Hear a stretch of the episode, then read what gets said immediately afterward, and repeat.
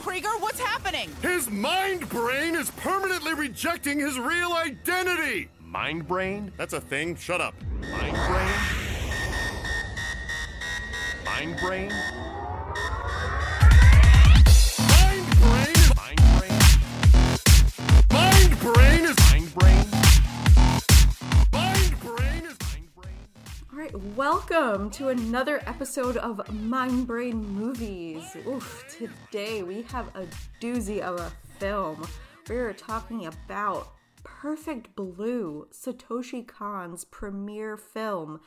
And if you've heard me in any other podcasts, you know I'm kind of a crazy nut job over Satoshi Kon. Uh, I love his deep dive into psychological horrors, and oof, yeah, this he's coming out of the he's coming out swinging in this one. And today, I am your hostess, Hope. I will be your Sherpa into the mind brain, and I'm very excited to have my guests with me today. Our first guest would be Jesse. Hello.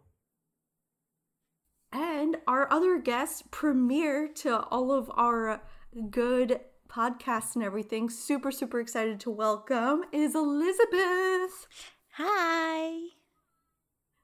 Elizabeth, um, is there anything you wanted to introduce? You want to introduce yourself? Let the people know a little bit about who you are and why I begged you to uh, come on here and help us out. Not that you had to try all that hard as soon as you reached out, and I was like, yes, yes, please. um, so I am um, currently studying psychology. I'm trying to get my uh, PhD, but for the past year or so, I've had a website and like a social media accounts where I talk about how um, geek culture can be used in the therapy session and how it's sort of like it can help us understand ourselves better. And you know we can geek out and take care of our mental health at the same time. We just have to sort of reframe and re-enchant um, our thoughts a little bit and so when you reached out i was like yes and i'm really excited about this movie like i was just geeking out with my brother the other day because i was like i it's not a movie i would have chosen for myself but after I watched it, I was like, oh, it is incredible. It is so great. oh, I'm so glad you love it. Like I said, I am a wee bit obsessed with Satoshi Kon, RIP, but all of his films are just whew, amazing. Um, I know with me, I initially got introduced to him through his anime series, which is Paranoia Agent. And that's that was a short one-off 26 episode anime. Again, totally psychological horror. And from there, I did a deep dive and just had to soak in all of his greatness through his other films, which again all have a underlying base of psychology, whether it's Paprika, Tokyo Godfathers, um, Millennium Actress, or th- this film, Perfect Blue. Didn't he only make like And- five films before he passed away? He died young. Yeah, pa- yeah, uh, from cancer. Uh, we Jesse and I actually did an episode of one of his shows, Split the Difference, where we talked about his film Paprika, and that was his last film he worked on before he died of uh, pancreatic cancer. Mm-hmm. Yeah. And then Christopher Nolan promptly ripped off that movie to make Inception. God. And uh, we're not going to talk about that Yeah. because we're here to uh, idolize Satoshi Kon right now. exactly. Um, the better movie. exactly. Uh, Perfect Blue was his debut film. It came out in 97. So we're talking about older school anime style on top of it. So if you guys watch this and are wondering, why doesn't it look like Naruto or My Hero? It's because it came out in 97. So uh, the the stylizations, even from his first film to his last, changed dramatically. But um, we're not here to talk about the stylization, as beautiful as it is. We're here to talk about the psychology behind the film. Uh, Jesse, what was your first intro to this movie? Was it through here, or had you seen it before? Uh, I had seen Paprika, and I immediately decided to check out his other films, and I saw this one. Um, I remember it was like I say it was about ten years ago, I think. Um, Mm. Yeah, I'm pretty sure it was about ten years ago, and I really loved it. I haven't watched it since. I'm not sure, not sure why. I need to put his stuff on a, like a continuous watch list because his stuff is so good. Um, yeah, God, this movie is phenomenal. It's it's so well done, and uh, to compare it to something that uh, we've talked about on another show, um, we discussed uh, a little bit of Moon Knight last uh, last uh, month when that wrapped up, and that's about a character that's suffering Oh, with from DID. with DID and uh, going through uh, massive psychosis.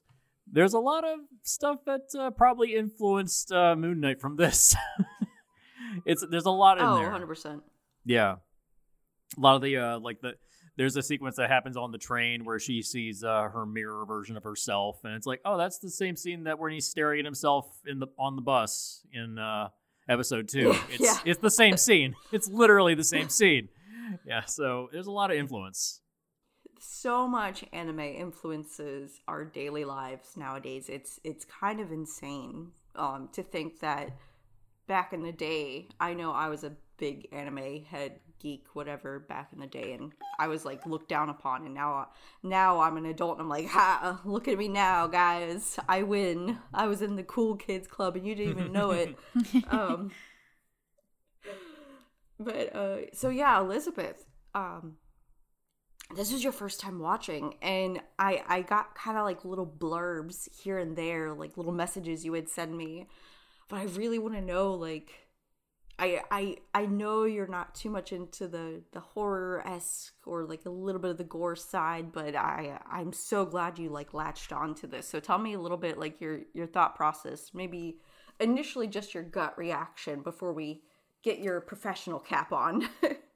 So I didn't like read anything or like knew anything except like the little brief description that you gave me about the movie and I was like, "Oh yeah, it sounds like you'd be great and something I would like." And then I just started watching it. And I was alone in the house at that time. It Oh, was gosh. morning, which was great because for like the last 45 minutes of the movie, I think I was just like yelling when something happened and I just couldn't. And I was like, oh, I did not see that coming. And that was like me like four or five times. And I was like, oh, Oh, no gosh. way. And then like I think I'm like, I need to rewatch this movie like five more times because I think I still don't really know what happened or what's going on. There was like a lot. And but that's that's one of the things that I really liked about it though, because it made me feel like all confused and stressed. And I'm like, that's how the character was. Like they were afraid, they were scared, confused. And I was like, ah, that was nicely done. I like that. Yeah, all of I would say maybe with the exception of Tokyo Godfathers because that's more of a heartfelt warm warm fuzzy movie. Um, a lot of his films are definitely multiple wa- not that you shouldn't watch Tokyo Godfathers multiple times because it's amazing. Um, but a lot of his films are they're hard to swallow in one when one go. So Yeah, they- I remember the first time I saw Paprika, I was kind of like, "What happened?" Oh, I remember you just watching it for our episode for Split the Difference, Jesse. We're just like, I think I'm on like my third watch. I still need to see things. I Yeah. it. Like- I, I, I'm not. I'm still not completely sure what happened. I know I enjoyed it. I'm still not totally sure what happened though. exactly. Like, and that's a lot of his films. Like, you you really need to just soak it in multiple times to to get every nuance of what's going on. Um, but I would say the the the key topic, even though there's probably as I that's one thing I know Elizabeth was texting me the other day was, oh, there's like 50 topics we can talk about, but it'll take 20 episodes, and I'm like, we have the one for now. We can always revisit. Um, but or we can have our own discussions after the fact or whatever. But I think a a big part of why I wanted to tackle this is because, um, again, this was made in '97. A part a part of the movie was how do I use the internet? Oh You yeah, know? um, yeah, I remember that. so Internet Explorer comes up. I was like, "Oh no." exactly um but it but my my biggest point is is that even though that was what almost almost 30 years now just uh shoot me because i'm I feel old. yeah yes, I know, right? Um, but um, even though it was made that long ago now, it's still so pertinent to today's society with social media, idolization of celebrities, uh, self self worth through an icon. Um, and it tackles so many of these issues of how you can get wrapped up not only as a spectator but as the actual celebrity itself uh, in all this craziness of just the lifestyle um, i mean it, it's stupid but an example that's happening today is the amber heard and johnny depp thing like their entire lives are on blast right now Oh god, because yeah. of You can't escape it- that. Exactly. And it's just because of the status of who they are in on social media.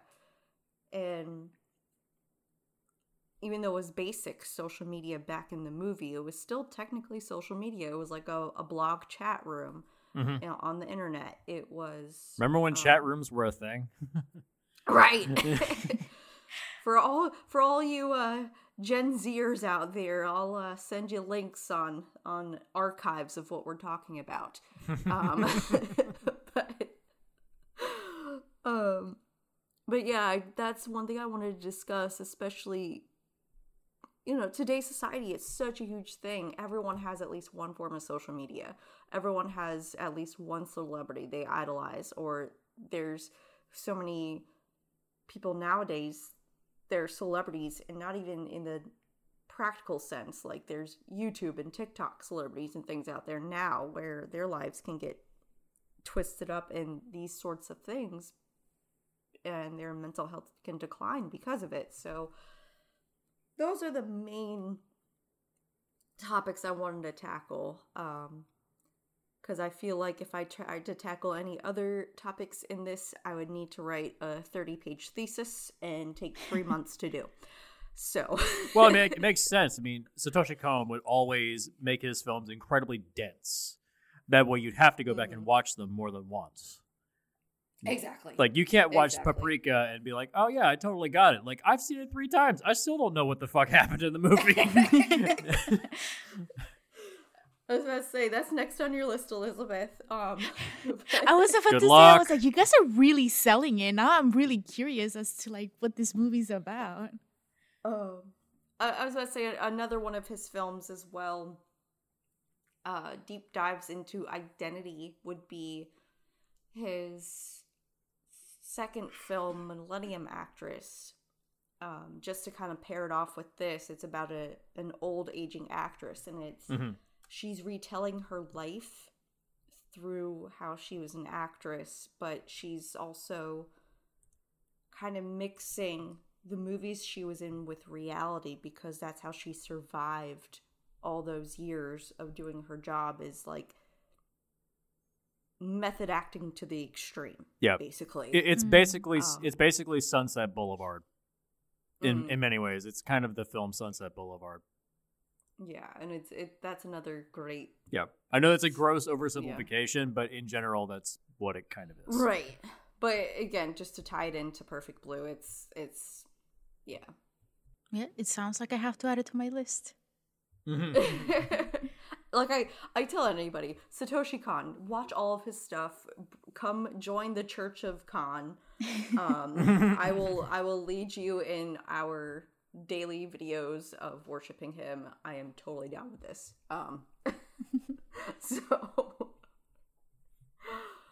um, but yeah, a big big part of why I love this dynamic with the the three of us currently is as when I reached out to Elizabeth initially, Jesse and I we we're huge movie buffs, movie nerds. We get the technical side, we get the critique side, you know.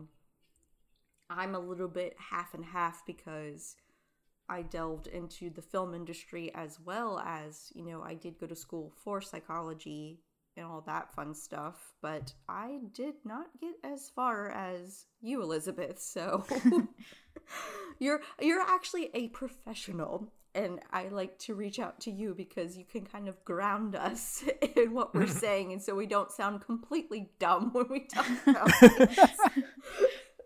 It's like, yeah, I want to sound sophisticated and great, and then you're in the corner like, help, just shh, shh. I got this. so no, I, I think we all have sort of like it, we can have a different perspective on it, like a different take, and it will all be completely valid because there will be someone or like a large group of people out there who are like, yeah, yeah, that's exactly it.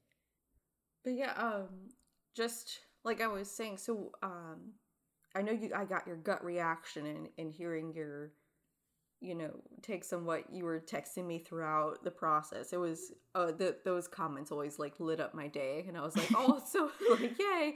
Um, but now we can um kind of sidestep to putting your your professional hat on and um so what did, what is your take on these um nuances with the movie like from that professional standpoint like what what would you I know I know you said you're more into like having options and helping people with these things so what I want to hear your take So it, I like as I was watching the movie, I took like a whole bunch of notes and they're like all over the place.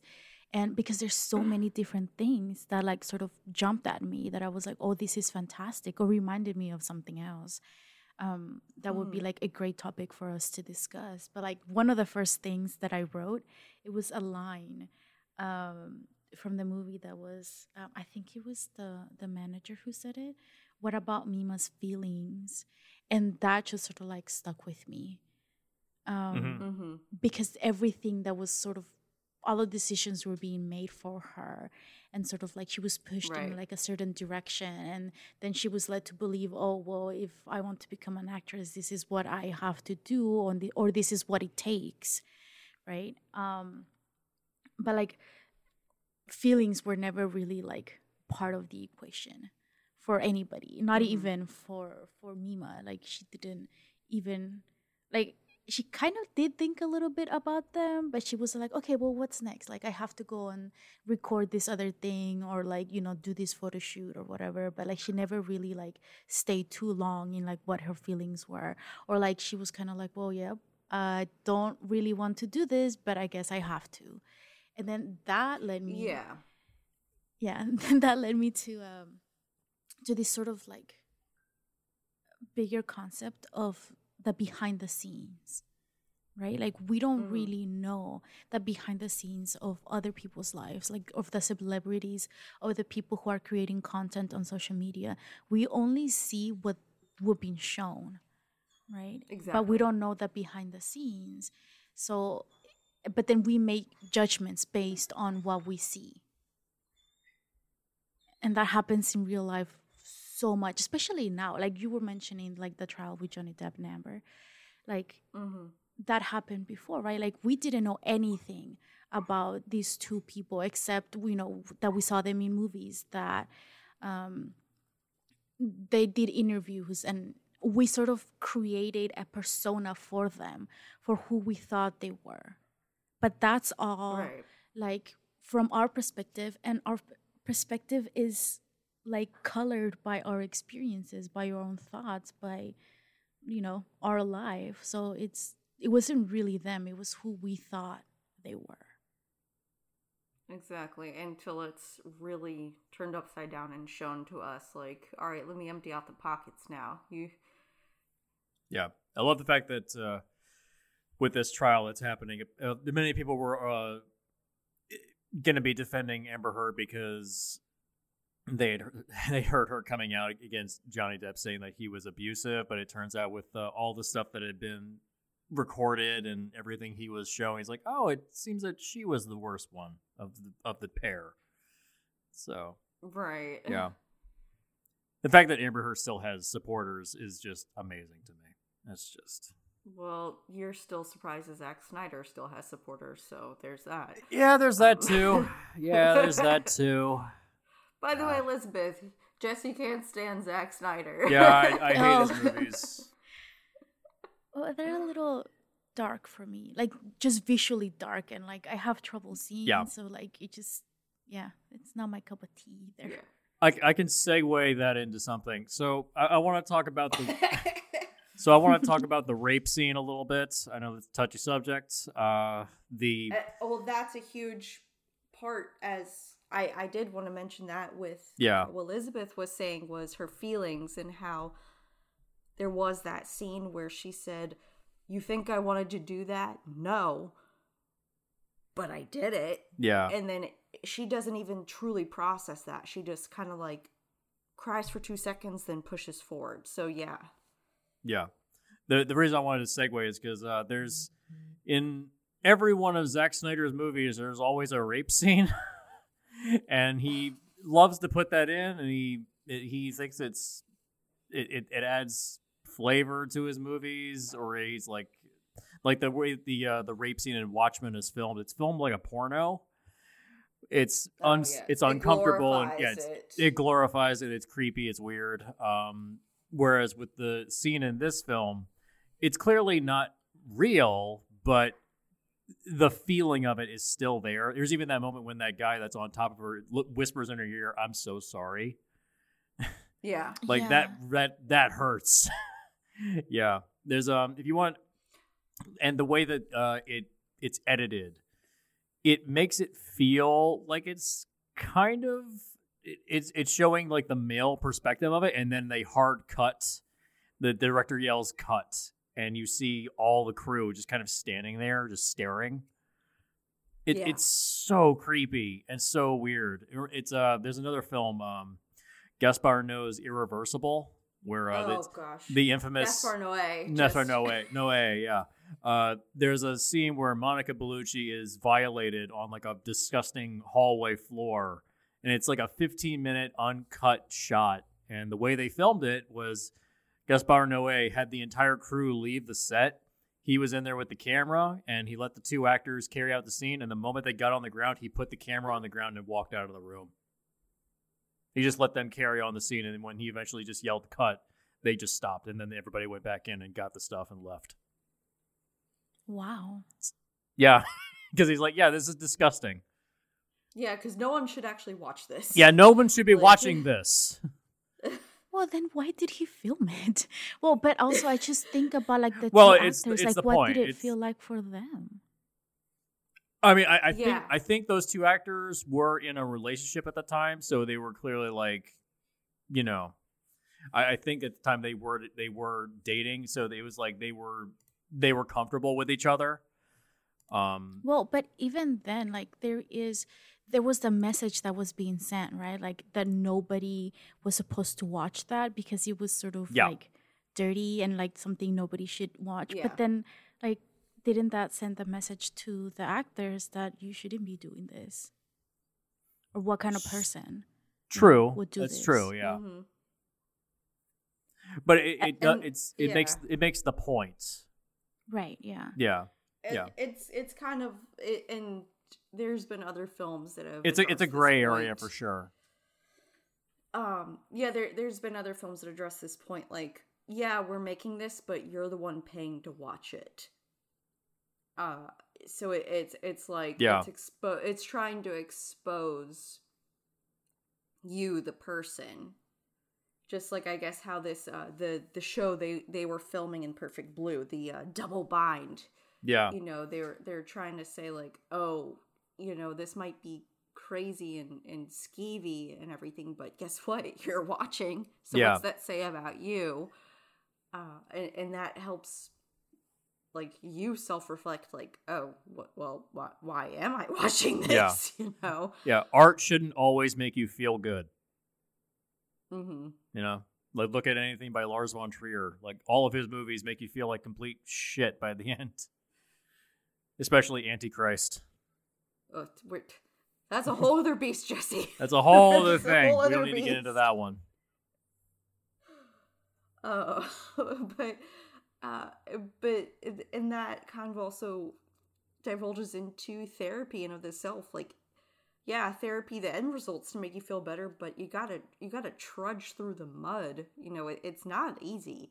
It is it is hard work, uh, and you know that's another thing. If you're if you're gonna seek help. You know, you you need to put the work in, just like with anything else, because there's so much you can unpack and unwind, and just uh, as uh, Re- Rena or Rima or whatever Remy, I forget her her manager's name, but who the one who was like, "What? How does Mima feel?"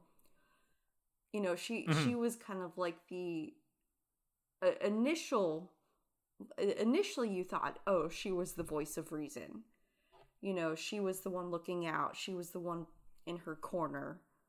Um you know and then lo and behold at the end um but it, so it, it's that's another thing that i thought was crazy interesting is how the film played out.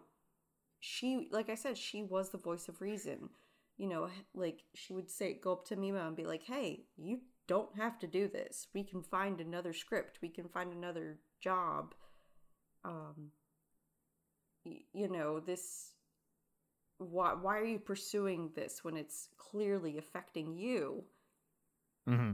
and and that really hits too like you know that that's true why are you doing this there's a thousand shows there's a thousand other things you could probably be doing so what attracted you to this A- And you know what? Like she was the sort of like the voice of reason, and she was there trying to help. But for some reason, her voice was kind of quiet. Like all the other voices that Mima was sort of, or other people's opinions that she was listening to, mm-hmm. were a lot louder. And I feel like that Oh, yeah. happens a lot, like just in, you know, in I guess show business, but also like in our regular life when someone's trying to comfort us or to be like, hey, maybe that's not a good idea. That voice is kind of like super small compared to all the other voices that we Mhm. hear, like That- all the that other is a opinions. fantastic point Yeah. Well, also, it feels like she has no agency. She's she's being told what to do by everybody else for everybody else's benefit. It, it feels like she doesn't really have any uh, any uh, agency of her own within her own story, and that's why she's so distraught for the majority of the film. By the end of the film, she finally reclaims her own sense of independence. Mhm. And, and that's a really good point. I, I like that you brought it up because there was, I think there's a line where she actually says, I have to do this as a thank you for like my managers and like my team because they're working so hard. So it wasn't, she Mhm. wasn't doing it for herself. She was doing it out of gratitude. And that kind of led me to like another rabbit hole because we do a lot of things. Um, to because we think it's going to help the other person because eh, you know we think it's going to be of benefit but in the end it's not really helping anybody right? But then we're led to believe oh well if i only just do this or if i stay at this job that i hate surrounded by like you know all these horrible people like i'll be able to provide for my family and this is sort of like you know the life of a parent or like if i get a good job or if i study this thing that i don't really like but it's gonna make me a lot of money then you know i'm gonna be better off. Like we make decisions like that all the time. And like we don't kind of think about like you know what about mima's feelings? What about like what actually is happening? That kind of like led me to um i always sort of like give this example of well actually i was making something. I was making a, a i think a post um Mhm. and the post was about like um how do you help other people? Because like when someone comes to us and they're feeling sad or like stressed or you know they're going through something my me personally my instinctive reaction is to try to fix the problem. But maybe that's not what they need right? Yeah, I yeah, sometimes, you know, we might want to fix it, but sometimes they just need a, a shoulder to cry on. They don't need the the problem to be solved. They just need someone to to hear what the problem is. right And I think that's a lot of times overlooked unfortunately because I, honestly, I know me personally like I like to solve my own problems, but sometimes I just want to I just want to bitch about it. But everyone's like, "Oh, well let well, well let me fix it." I'm like, "No, I got it." But Just it's kind let of me vent. like and, this is how like us just as human we tend we're so like self-involved sometimes because it's very uncomfortable. It can be very uncomfortable when someone comes to us uh, with a problem because they're like oh Mhm. no what do i do now? What am i supposed to say? What is the perfect thing? Like Right. what what is it that i'm supposed to do at this moment? And then we sort of like panic and then we do something. And oh, oh, i remember it was the movie from frozen the second one um where um I forgot his name, but Anna's boyfriend tells him tells her what do you need? And because she's going sort of off and like she's distressed and she's spewing these things out and he has no idea what's going on. But all he says is what do you need and i'm like yes eh, that's exactly it and like in this movie to tie back uh and not go on Mhm. some random tangent like in this movie that's what happens like everyone is sort of involved in their own problems and nobody's really considering like the other people like the, the rest of the team like right. um the man the uh i guess it is it runa or rooney um the manager uh she's Yeah, like yeah. just so super concerned about her image and they're like oh what about her feelings and stuff but she never really stops to ask like what do you think or what do you want to do like she's just arguing yeah, she never asked her directly.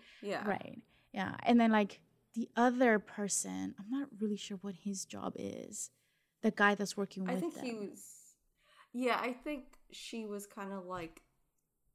I think the the female she was kind of like the the go between, and he was the actual like head of the agency. So Okay.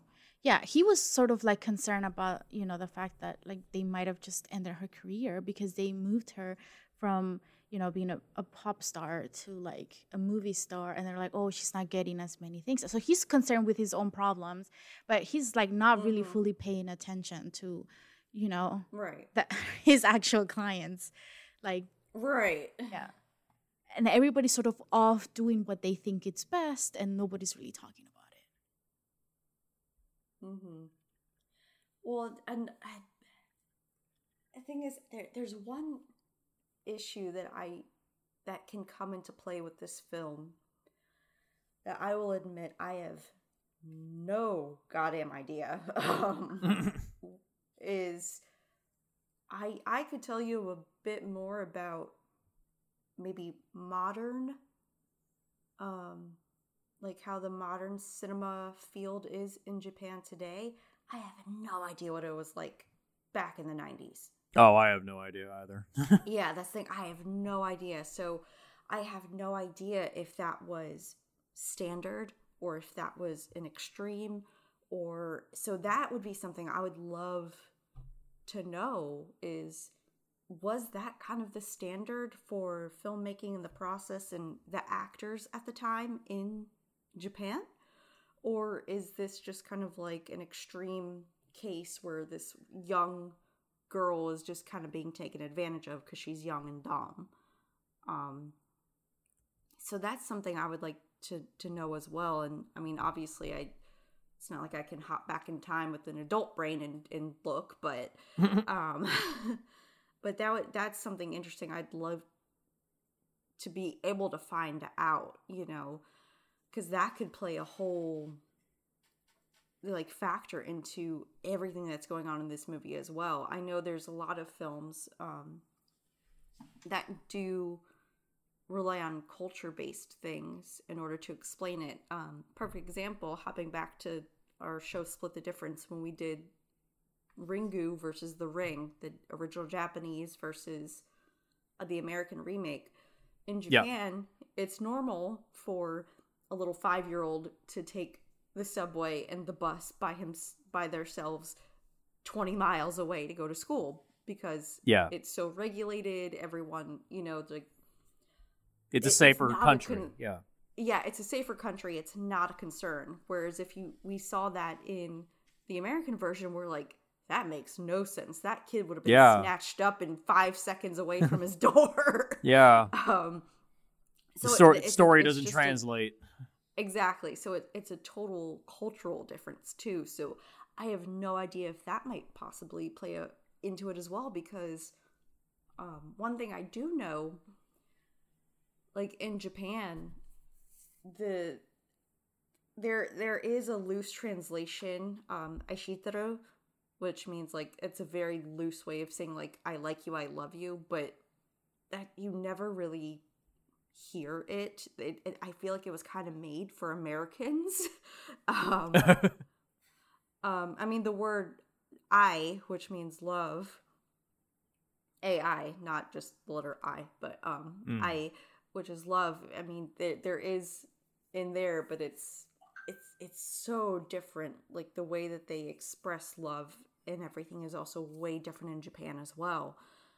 Um, they're a bit more reserved in that aspect. Um, so that that's a whole other take I would lo- love to dive into as well with how things are being affected because their their cultural and how things are handled is way different. Especially we're talking back 25 plus years ago now is on top of it. Um where they were even more so conservative compared to today. Well, but isn't that what makes this movie so amazing? Because you can look at Oh, it yes. from like tons of different perspective and still get something like incredible out of it. Because like you mentioned, like we don't really know what the culture for you know movie making or you know singers was back in the day in Japan, or maybe mm-hmm. even how it is now. Um, I'm, Right, I, I don't really have any personal experience on what it's like here in the U.S. either.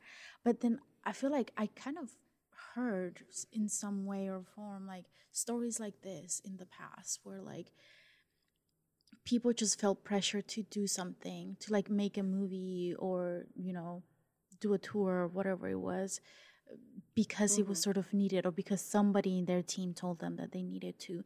But it could also be like the other way around right? Maybe it was a call from um, this director this creator to the people and be like yeah you guys don't really handle this business very well. Maybe you should like Right, do some reflecting as well.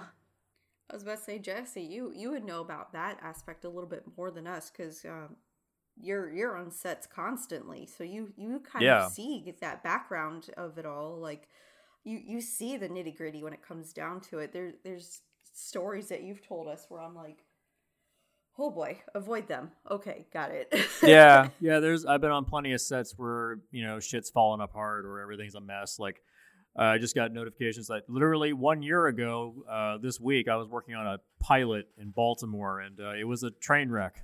it was a mess of a oh show to work on. Oh, gosh, That I pilot remember you. You you called me like every day after that that, sucked. shoot, Oh. and you were just like, "I hate my life." if it wasn't raining, it was blazing hot outside. It sucked. Oh. And then the pilot didn't even get picked up.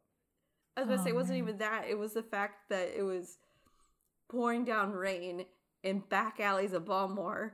Oh yeah. So it's like rat swamp water. oh yeah, with yeah. There was rats. of- Rats were literally Yeah. climbing on our gear. It was great. It was wonderful. Ugh. But yeah, like, there's a lot of um, the way that the film set is portrayed in uh, in this film. It's it's pretty accurate. It, it's pretty accurate to how it actually is. A lot of people are just kind of bored, standing around on set. Like it's everyone's just kind of waiting for the day to end.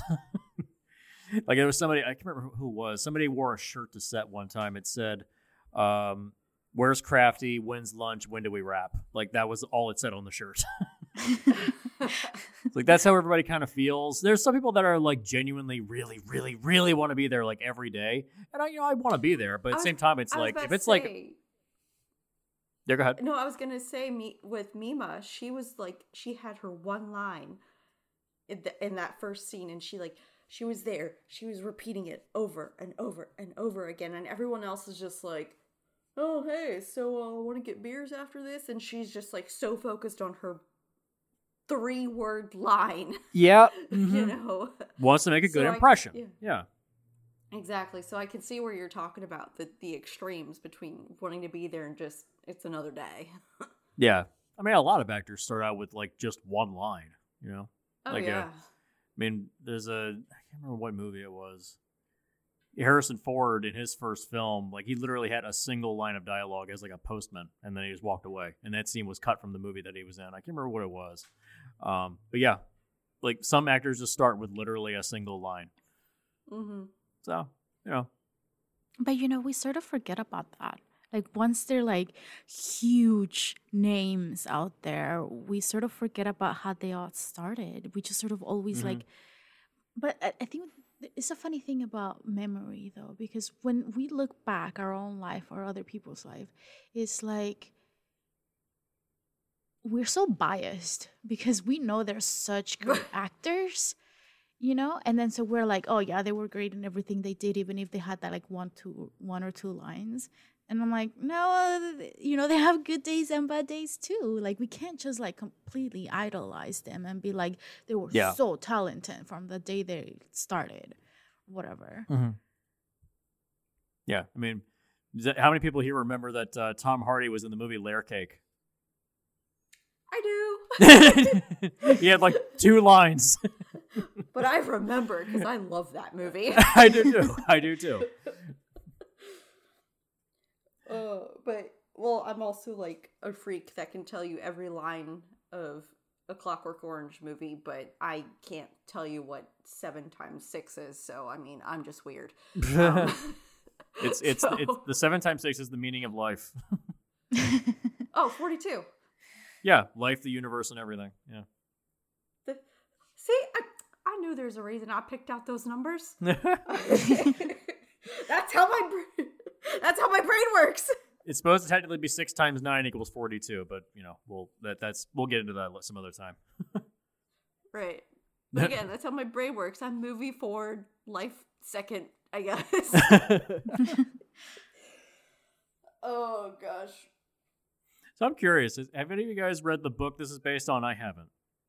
No, I have not. Um, so it is based off of a book. Uh, a lot of what Satoshi Kon does actually is um, based off books, and then he will rewrite it for film.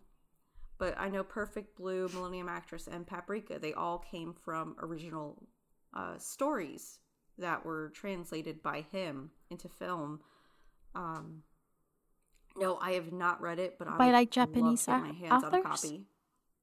Yes, Oh, okay.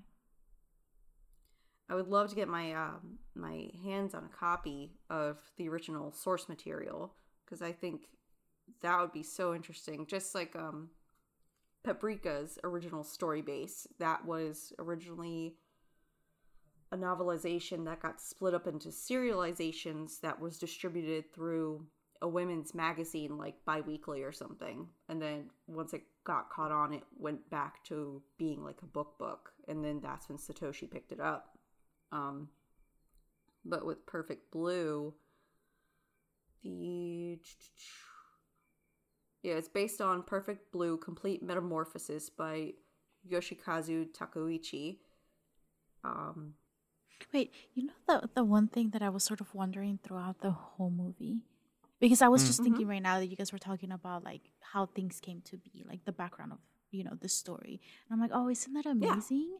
How like sometimes a work of art can inspire a story, like a book to be written, and then it becomes a movie, and then it becomes all of these things, and it's like so amazing, right? Because in it, it has so many sort of lives, and then there's so many um, people that can enjoy it. I'm like, oh yeah, that's great. And then I, I was thinking, oh why wasn't anybody thinking like, oh, she can be both a singer and an actress? Why did she only have to be one? I think that just wasn't. I think that at the time that wasn't considered possible by a lot of people, especially in Japan. I mean, now it's normal. Now it's considered normal to do that.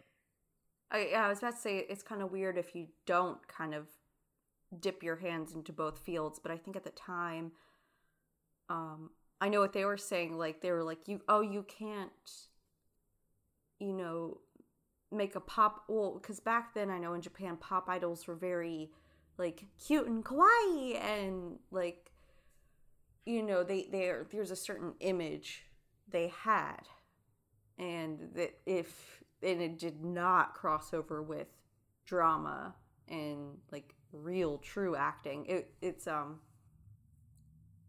I, I would say a perfect example was before The Rock, you never saw a wrestler in movies or Um, shows or anything other than just being on WWE. Now, you can't turn a corner without some sort of wrestler being on a show or a movie. There's Yeah. um, John Cena as Peacemaker. There's Sasha Banks as uh, she was in The Mandalorian. There's Mm-hmm. you know Dave Batista, yeah, Dave, Dave Batista is who's actually a very good actor, by the way. He's, Oh, yeah. he's a No, genuinely he's great, great. actor.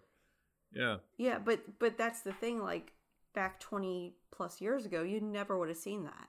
The most Mm-hmm. you would have seen is like, um, Macho Man Randy Savage in a Slim Jim commercial. You know, Uh, that was the extent of acting. Hulk Hogan Um, tried to be an actor for a bit. Yeah, well, again, that, pretty bad. did not cross. That did Let's not forget about cross those. over well. That did not cross over. No.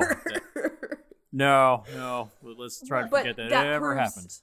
that proves the point though that back then there was there was no crossover and it's just because i guess people didn't know how to go about it per se um and and that's true for a lot of things Yeah, it just makes me think of how, as humans, we like to have things categorized. We like things to fit in a ni- nice, neat little box.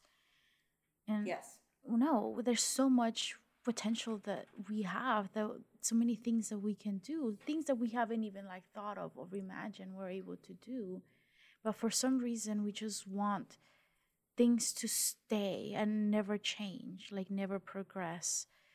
Um, because it's it's more comfortable. We feel more comfortable that way. Like to see certain singers always just singing, you know, or comedians only do Mhm. stand up. That's who they are, and then we start labeling people. Oh, this person's a comedian, but they're making movies. they're typecasted yeah Yeah, Mhm. and then and I'm like, why? Because we, I, I, again, I think it goes back to like we create this image of them, right? And then Right. like the PR team, I don't know if this is true or not. I'm just guessing. um, just sort of gets that oh this is what the majority of the people see you as so this is what you have to be and like we kind of have to hide or like never talk about the other aspects of yourself and like that's one of the things that i i guess i like now about some of the really famous um you know actors or performers out there because they're like just sort of admitting they're human they make mistakes they're not always Yes. great you know and like yeah that they're just kind they're just like us. We're not always in a good Mhm. mood. We're not always wanting to talk to people you know so and that's how they are too. But for some reason we think that they have to be because it's their job you know Oh, and I put them on a pedestal. Yeah. Yeah we go to work and then we leave work and then we come home. Why can't they do that? Like famous people almost have to be like on it like at work 24 7 and that's that's crazy. But that's what we Mhm. expect them to be or to do. Well, yeah, and um, going back to with Mima and how she got um, Mimania, how he had the chat room or like the, the like basically into her life, and she's like, "Oh, well, let me see what I did today," even though she didn't really do it, you know, because they were just so involved in her life. You know, getting the inside detail, it's like and that that's how it is with today like through social media and paparazzi and everything there's some people that know everything about celebrities because they're just they just do, do this deep dive into their lives and there's no privacy just like how he's like oh i love to look into mima's room and it's like uh, that, that's my life though dude like why you looking at why you looking at me while i'm in my living room you know like it, I, I thought it was like a great transition because like the first few times that Mima goes into the chat room, she's like, "Oh, this person really knows me," and she's kind of flattered and she loves it. She loves going in Mhm. until she starts realizing how deep it actually goes, like how much they're actually stalking her. Yeah it's not just a flirtation it's a it's a stalk. Yeah. Yeah, kind kind of like um you know at, at first like you're you you have a secret admirer and you're like oh that's nice until they show up at your door with like y- you know some weird ass um Oh, per- funny and uh, the fun, funny, perfect thing is there's an episode of American Dad where Roger, where Roger has a crush on Hayley, and she's like, "Oh, Roger, thanks for the crush," and then he's like, ends up shooting her, and she's in the hospital, and he's like, "I got you, Christina Aguilera." Aguilera's larynx because you like to sing like her. Oh, gee. and like and it just went from like cute crush to holy crap like Oh, i need God. to go to another country to get away from you obviously that's a stupid comedic extreme but that's kind of how it was for mima because it went from like this one part-time security guard looking out for her and she's like oh well thank you to oh he he's he's he gonna rape and kill me because mm-hmm. i'm i'm not exactly who he says i am because i wanted to change as a person but he couldn't handle that change because Yeah. that wasn't his idol anymore But- You know, how, how he's like yeah i i the real mima you know told me to kill you it's like she's like i am the real mima though like what the hell Yeah, the shared psychosis between all three of these characters. Uh, Yes, and that's another trippy thing because we have the real Mima, the DID Mima, and then the psychotic fanboy Mima. like, and how all three like come together is just it, it, it's insane. How basically, even though it's three separate people, it still ended up being like one person, so to say, even though it was three separate people, and that's that's where it gets so trippy in the movie, you know, because of how it's played out. You do think it's all the same person, but then it but you also know it's not the same person. So it's it's so like oh, I would I don't know if I'd love to watch this high or not. Um, I, I really don't. Like I don't know if I'd be more freaked out or I'd enjoy it more. I don't know. I think it would make it worse. yeah, like just the paranoia everywhere. and then I just like sit there like the like putting up bl- planks on on my windows after the fact or something like But- Paprika, but- I can understand watching that high. That totally makes Oh, sense. well, this that- one, yeah. yeah well paprika is just a orgasmic visual visual orgasmic amazingness you know it's so visual this one's definitely more mind based than visual based so Yeah. not that that paprika isn't mind based but it, it's definitely Yeah. vision first mind second Yeah. This is much more restrained compared to most of his other stuff. well and again this is uh, satoshi kon's very first debut directorial Yeah, yeah. film so Still finding his footing. Yeah. Yeah. And uh, damn, if he's still finding his footing with this, then. Well, I mean, I, we now see the other films he's made, so Oh, yeah, yeah. bra- Yeah. bravo to him. But like, I, I'm I'm thinking back to if I were to see this as his first, not knowing what his future would bring, I'd be like, well, damn, if this is his first, shit. Yeah, exactly. I can only wait for his next. Yeah. Can we bring up the uh the time displacement element of the film? Oh where my gosh, yes, yes, yes, yes, yes. Yeah. So I I can kind of relate to that a little bit because there's points where um she goes to bed, wakes up, and like her room is filled with more crap, like just more stuff in the room. Like where'd all this come from? And, and uh, for somebody that works in the film business, like I I will ba- basically when you work on a film or a TV show, that is your life. You wake up, you go to work, you come home, you get a shower, you go to bed. That's your life. There are days that I don't even remember on a lot of TV shows. I'm like, I know I worked on all of that show. I remember like three days out of a hundred. and so you kind of just become a drone at a certain point. Well, because it's the monotony, especially The monotony when- of it all. Yeah, you wake up, you go to work, and you come home. There's not much to it.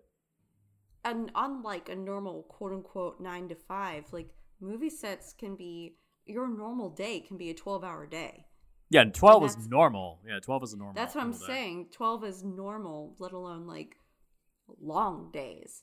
So you have to factor that in as well. And yeah, I mean it gets I mean I, I somewhatly kind of understand because I work overnights. So I my whole schedule's way opposite of everybody else's. So Mhm. there's times where I'm like, you said what now? Like there and I know um my big thing is like when it hits because I, I do work quote unquote Monday to Friday. Um but my my week doesn't end until Saturday morning. And those Saturdays are make or break for me. And I don't Yeah. there's sometimes I don't remember Saturdays because I either sleep all day and waste my day or I make five pots of coffee and I power through just to not waste a day. And but then at by the next day, I'm like, what happened? Like I'll Mhm. have to turn. I'll have to like turn to somebody and be like, what did I do? I don't Mhm. remember. There- Yep. there's days where like Jesse and I will record on those Saturdays, and I'm like, Jesse, did we actually record? Is my stuff in the drive? Did I? What? and you're like, it's okay. You're like, it's okay. I got it. I got it. I'm like, okay, I'm gonna go crazy now. Bye. because so, But isn't that the expectation of adult life? I mean, yeah, but I the the whole overnight life kind of throws me off too because I'm No, I mean Yeah, like what, what you yeah. both saying that like you know you just kind of wake up and go to work and then come back and then like everything Oh, is well, sort of like either the same or you lose track of time. That's sort of like what's expected. And then like part of me is like no, no, like life has to be more than just going to work and like being an adult. Like life can be fun. You can make life fun. Like in those times oh, where Oh, yeah. you're just you know, in a routine and, and forget about it. Like you can re-enchant your life again. You can geek out throughout your day and it will be great for your mental health. But as adults, we sort of have this sort of like societal expect societal expectation that it has to be boring or that life is not as glamorous as we thought it could be. But it, Mm. I was about to say, isn't there that um like the basic example, like how your creativity as a child is it's it's boundless because you don't know the responsibility. And then as you grow older the the creativity shifts with responsibility. So it's like it, it kind of drowns it out. And it, it's sad but it, that's what does happen. Yeah, the, the way that I see it is not so much like with responsibility, but then you're like starting to be fit into boxes, right? Because like once That the too, child yeah. starts growing up, you're like, oh, you're a student now, and you have to do this. Also, you have you're like you know a working adult, or you're a teenager, or and these are the responsibilities that you have to have. Like you just start like people start throwing labels at you and then so the possibility the endless possibilities are narrowed down to the things the people say around you right because like um i love listening to like interviews for like um writers and directors and like just actors and then they talk about like sometimes some of them talk about how oh yeah no their parents they encouraged you know all the crazy things that they did when they were little. But that's not always the case for everyone. Like as we grow up we're just correct. Yeah like we're just being told oh well isn't this like the fight that that happens a lot where like there's a belief that girls mature faster? But that's because they're expected to.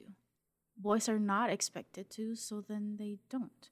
They they get to be young or like you know have less responsibility than, than girls does because we expect girls to be nurturing and caring and take care of others and then so we encourage that. Whether we do it consciously or not we sort of expect that and we praise that. So then that child learns oh this is a good thing. I need to do more of this. Right. And that that's brought up. You know, and that that again kind of ties back into how Mima she was labeled as the pop star and then she wanted to break that label and then she you know so she's indebted of breaking that label. So it, it it's just it's so crazy how again these labels can can box you in where i honestly um th- this kind of reminds me of one of my ther- one of my therapy sessions I had um where I was talking to my therapist and she says it was like the one of the first initial sessions I had with her like just getting to know her still and the first thing out of her mouth was I hate diagnosing. And I was like, well, that, that, that's kind of your job. That's the whole point yeah, of that's thing. that's her job. right. But, but, but hear me out, hear me out. She was like, I hate diagnosing and giving you an exact diagnosis. And I was like, again, kind of your job, but I'll hear you out. And she's like, because once I give you a diagnosis, nine times out of 10, people hold on to the diagnosis. They don't hold on to the therapy. Yes. And I was like, and I was like, I, I, I, and as soon as she said that, I was like, okay, I, I'm starting to see what you mean because then they'll be like, oh, I'm bipolar. I, I'm gonna make excuses for myself because I'm bipolar now, or I'm, you know, uh, DID, and that's the excuse I'm gonna make instead of working on the actual therapy and the help you need. So so once she explained that to me, I was like, okay. And then I kind of leaned into her. I was like, okay, but I do need you to diagnose me because I need my, my happy pills now, please. Um, well, it, and that's sort of like the the fine line that therapists or like mental health professionals have to sort of walk. Because I made a a um a post about this the other day where I talked about how like the mental health field is so young. There's still so much we don't know. So like the books that we use to diagnose people, they're supposed to be more of a guideline. They're not like a fact. And mm-hmm. like people sometimes get lost in the whole like, oh well, I'm this or like I'm I have ADHD so I can't concentrate, so I'm not even gonna try or even bother, right? Or this is my excuse. Right. But there are times when we when we are given a diagnosis and then you're like mind blown and you're like it all makes sense it's not because i mm-hmm. was lazy or because i wasn't trying hard enough it's because of this and then mm-hmm. those are those moments are great Uh, but like there's like this you know mental health professionals have this balance where like we have to give you a diagnosis so that we can continue seeing you so then the you know the insurance company pays us or so that we can Right. prescribe you medications but like i guess it, being aware the fact that your therapist told you that on like one of your first few sessions is amazing because i don't think a lot of us um flat out say that but, but it's great like to late, you know like oh, I totally respected her for it. Yeah. I was like, okay, you you got yourself a permanent client, permanent client because of that. Because I, I I personally I love bluntness. Like I don't like beating around the bush. I'm the type of person I'm like, look, I can be a little, you know, dumb sometimes. Just flat out say it. That way I can move on. You know. Um, so, so I I totally respected her when she said that, and then again I was like, okay, but gi- give me my diagnosis because I, I I need my meds now. Like I know what meds I need. Just just give me my shit. but, at the same time, I did respect her. I was like, okay, I know what you're saying. I'm totally not going to use that as an excuse or anything. Like I will do the work, I promise. But yeah. and, and this is gonna like lead me to like probably slightly controversial topic but um Hey, we're down We for controversy. Controversy means views. v- Views means more people. More people means craziness, and I love craziness. well i'm about for like talking about it so then people will like become aware of it because like this is a thing like um i'm mexican so like it mis- my view is colored by sort of what i grew up seeing around me but like um sometimes when someone is a professional we take whatever they're saying as a fact. We take it as this is the absolute truth. There can be no other reason and this is how i'm going to live my life now. Because they are a doctor they are a lawyer they are whatever profession they might be and i feel like that's part of sort of like what happened in the movie right? Like when mima did that photo shoot um Oh, when they were saying, "Oh, he's notorious for getting all the clothes off," and then lo and behold, she was doing Yeah. naked photos, even though she didn't have to. It ended but up being. but she was being told by a professional Yeah. or who she thought was a Yeah, professional and she was like okay well this is what it's done so like i guess i have to right and then that Mm-hmm. kind of go, like leads me to like another one but that's one topic and we can dive more into Right, that right, right. a little bit later but like in the movie like i was like every time like the photographer ended up dead and then the director of that one like rape scene ended up dead too, right? Like when they oh, ended then up the, dead, the creator, yeah. yeah, it, it was kind of like who's to blame for this happening? And at first, it was like, oh, it can't be the actress because she's been manipulated and she's been told. And there was a little bit of that element, right?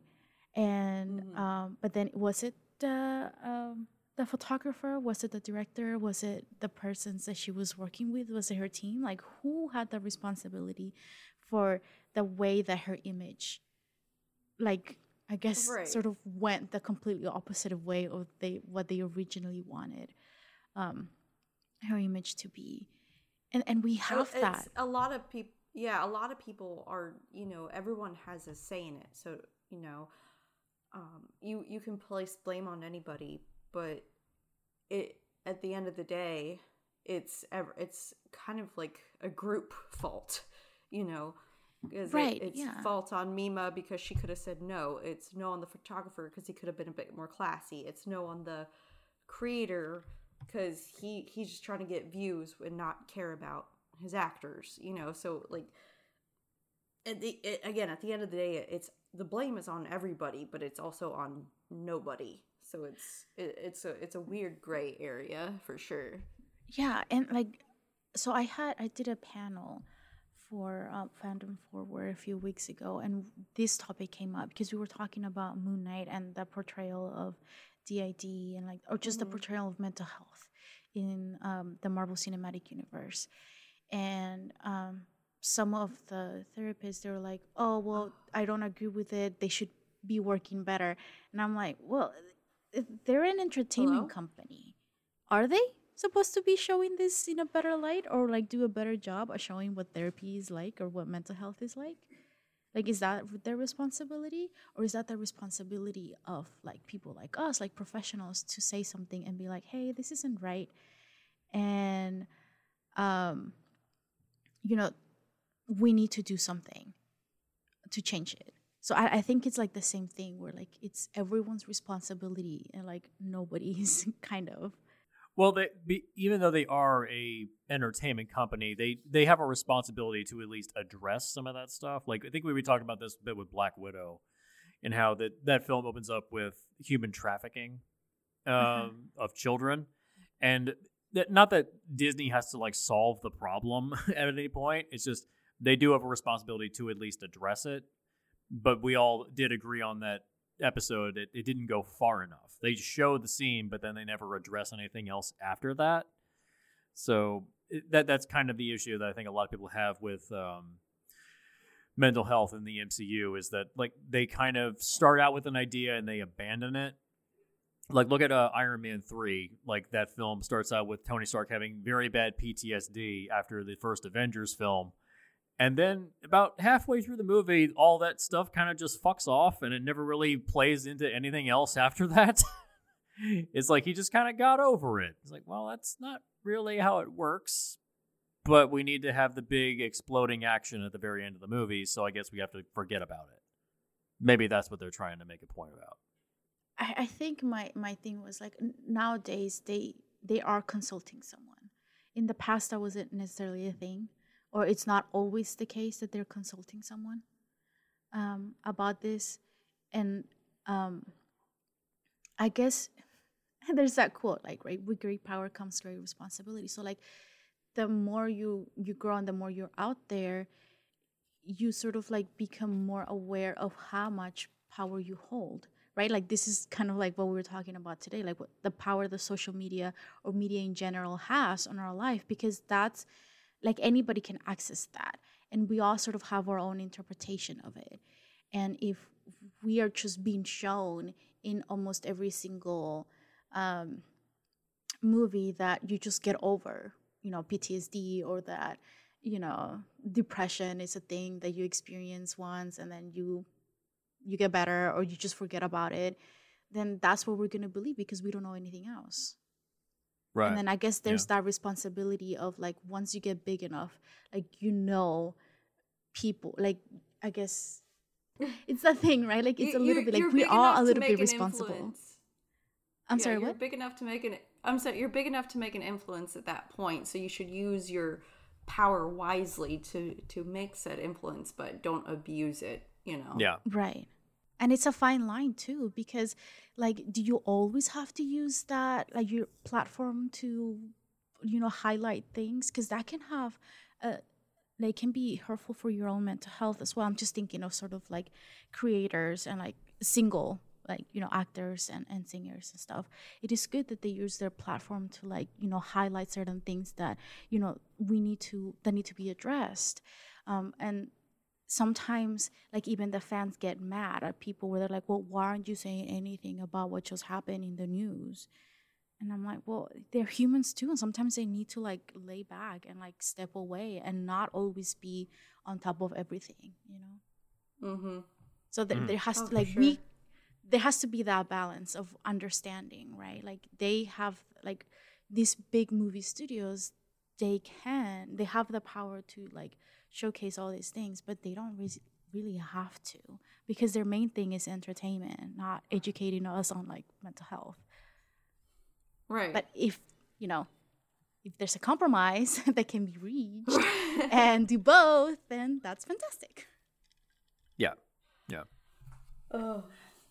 I think the uh, the other issue is the um the way in which society you were discussing this with how like celebrity is portrayed within our media s- cycle now. The way which uh Nima um Nima uh no not Nima Ni, um the hell's her name? It is it, is it Mima? Yeah Mima. Yeah, right. Yeah, Mima. yeah Mima. Uh, God, I was- why did I blank on that? Um the way in which she is expected to behave versus how she wishes she could behave versus what society thinks she behaves as versus what is written about her on a on a blog like it, it the uh the layers and how deep they go just to get back to oh yeah that's who she really is and the last line of the movie is yes i'm the real thing oh, Somebody that, that would line go was to s- gorgeous. yeah Wait, wait. But like, was she being sarcastic? Was she like actually meaning it? Because like I've been thinking, like maybe I'm just overthinking this, but I'm like, wait, is she the real her, or is she like one of the other personalities? No, they they were saying that, that it is confirmed that that was her um because she was visiting her former like agent in the mental hospital and they were saying, "Hey, she is DID, she's working well. There's days she still thinks she is you." Um but as she's leaving, she overhears some of the nurses like, "Oh, that can't be Mima. She she would never be here. You know, that can't really be her. That can't be her." And that's when she goes in her car and she's like, "No, it's the real me. This is Mimi." Mhm. You know, like that's what I would do. It's not the Yeah. celebrity me. It's not the whatever. It's even though she tried this bitch tried to kill me, she always was nice to me, and I, I and she understood it was a mental illness. And Yeah. the real her is going to do what she wants and to visit her because she cares because that's what she wants. So that line at the end was beautifully done because she is Oh, yeah. self affirm it's a self affirmation like this is me. I want it to be me. Screw the rest of you guys. I'm doing me now, you know. Right, like the Um, expectations. She's like, oh, I don't really care what your expectations are. This is what I want to do, so I'll be doing this now. Mhm. Thank you. Yep Yeah.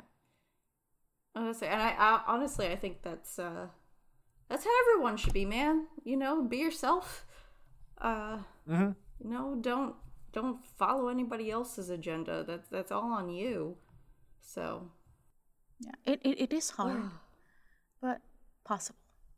And I really admire people who who do that because it it's hard and it can be scary to just be yourself and show that you're a flawed human being and then you also make mistakes.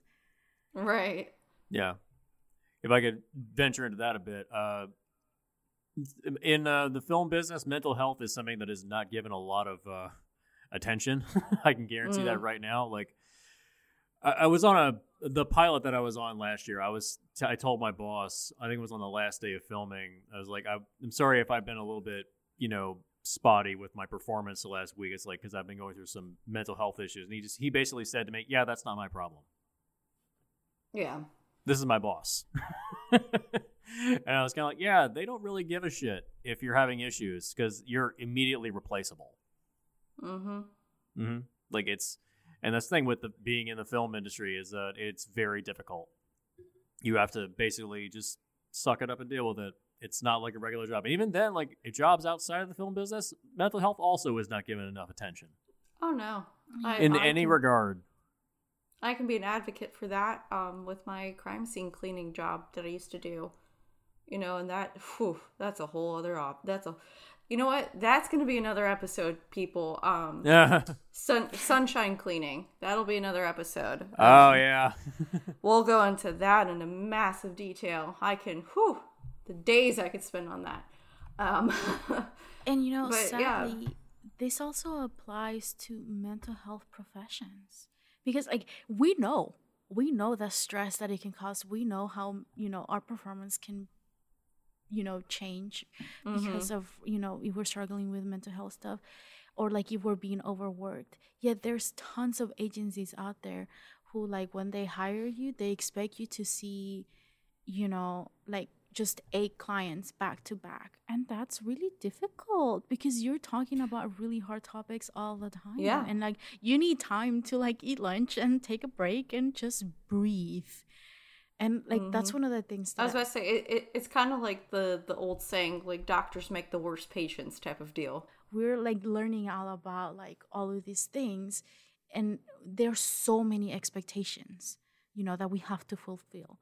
Um and then you're like wait in class you're talking about how this can really affect you but yet you're not really taking into consideration that it can really affect me Yeah, like that's the thing about the film business. Like that pilot I did last year, no day was shorter than 13, 14 hours. And they didn't care. and and They you know didn't and care. that's crazy i think like just me like i do not understand why they don't care because if they want good performances if they want people to be at the top of their game you can't do things like that Oh, it was Because that money. will- that, that that was it. It was Yeah. money. They need they wanted the pilot so they could make a new TV show so they could make a boatload of money. That was it. That was all. yeah And- I wish it was more complicated, but there's a lot of shady stuff that happens in the film business, unfortunately. Yeah. Yeah People are replaceable on film sets, unfortunately. If you're below the line, at least. well and- Trust and me, that I know a lot about this. and that can happen even with really big names too right like if they do something that's sort of like outside of the box they've been placed in they can be dismissed they can be forgotten their career could end Mm hmm and It's happened before. Mm hmm and it'll Yeah. probably happen again sadly Probably. but you know hopefully if people listening Mm. to this podcast um they'll have more of an understanding of you know there's a lot of the behind the scenes that we don't understand and we can't really and we probably never will but we can't really make judgments you know based on what we're shown Mhm. like we have to also Right. think about what could be happening you know behind the scenes as well Yeah, yeah. But yeah, that that's the other thing is the um, the way the industry is portrayed in the film compared to real life. I said it, it's very accurate to real life. Um, i- the fact that the people behind the scenes, like her agent on the set, it seems at the beginning they just don't seem to care. Like, oh, this is a great opportunity for you. And then when they see the rape scene taking place, it just breaks them. They realize, oh man, we really screwed up. This is not okay at all. They realize the damage it's doing to them, and also the and also when you watch the when film for a second time, when you know the twist about uh, Rumi, when you know the twist that that uh, she is actually taking on the persona of uh, Mima, you realize how it how it how how vile she sees what's happening in front of her. you know and i Yeah. wonder if that was sort of like her way of dealing with everything going wrong like she just wanted things to go back to being normal so then she started pretending she was her or believing that she was mima That might have been what what caused it. Yeah. yeah there was that Yeah. aspect of um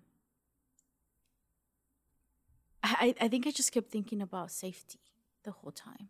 Like none of the characters really felt safe, whether it was emotional or like, or like physically safe.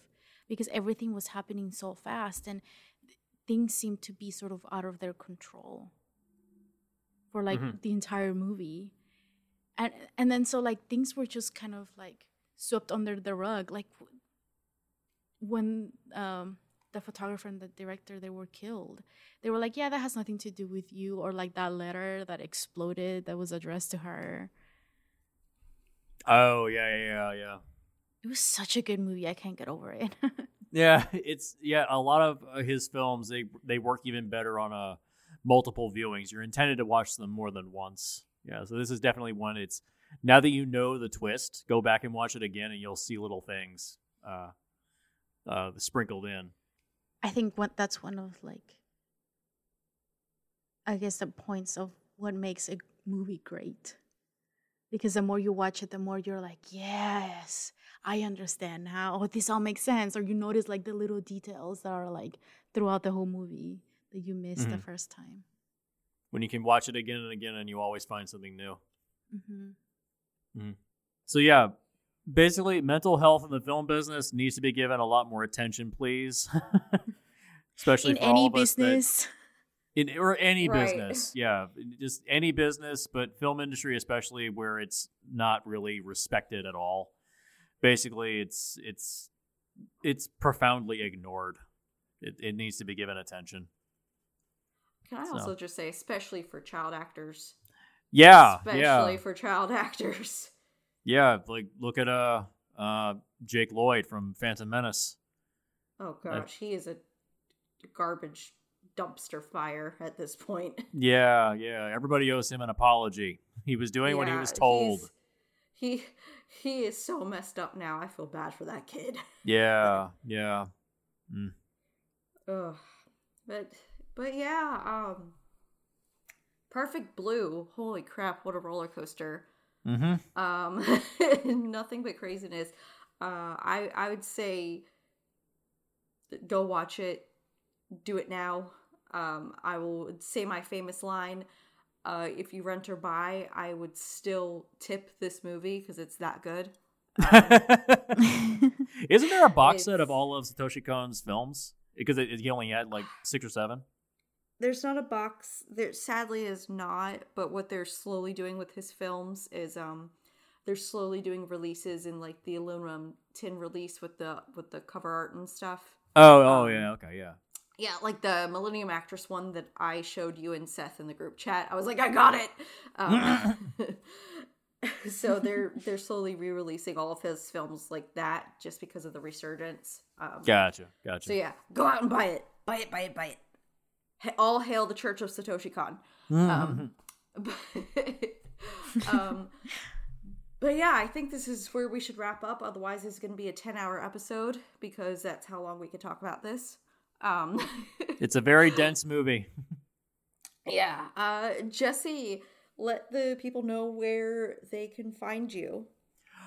Uh, you can find me uh, on Twitter at Hardcore B Shots. Uh, I'm also over on Split the Difference podcast, comparing original films to their remakes, and also Film Rescue Show, which has come back for its seventh season. Why do we do this to ourselves? Um, I just explained uh, Film Rescue. I was like, when we're off season, I'm sober just so I can be drunk when season starts again. so your tolerance goes away. yeah, so I I do that so I can survive. Um, Yeah. Film Rescue. Yep, yep, yep. hmm We have a hell of a season ahead of us. Um, and also we have the other uh, podcast. We have two whatever's way up, where we just chat about you know whatever we want to talk about. Uh, and I think that's it for me. Yeah, and Elizabeth, let the people know where they can find you and your amazingness because you are amazing, and we're stealing you before you get big and famous yourself. okay. Thank you. I, I I, cla- that. I claimed you first. I claimed you.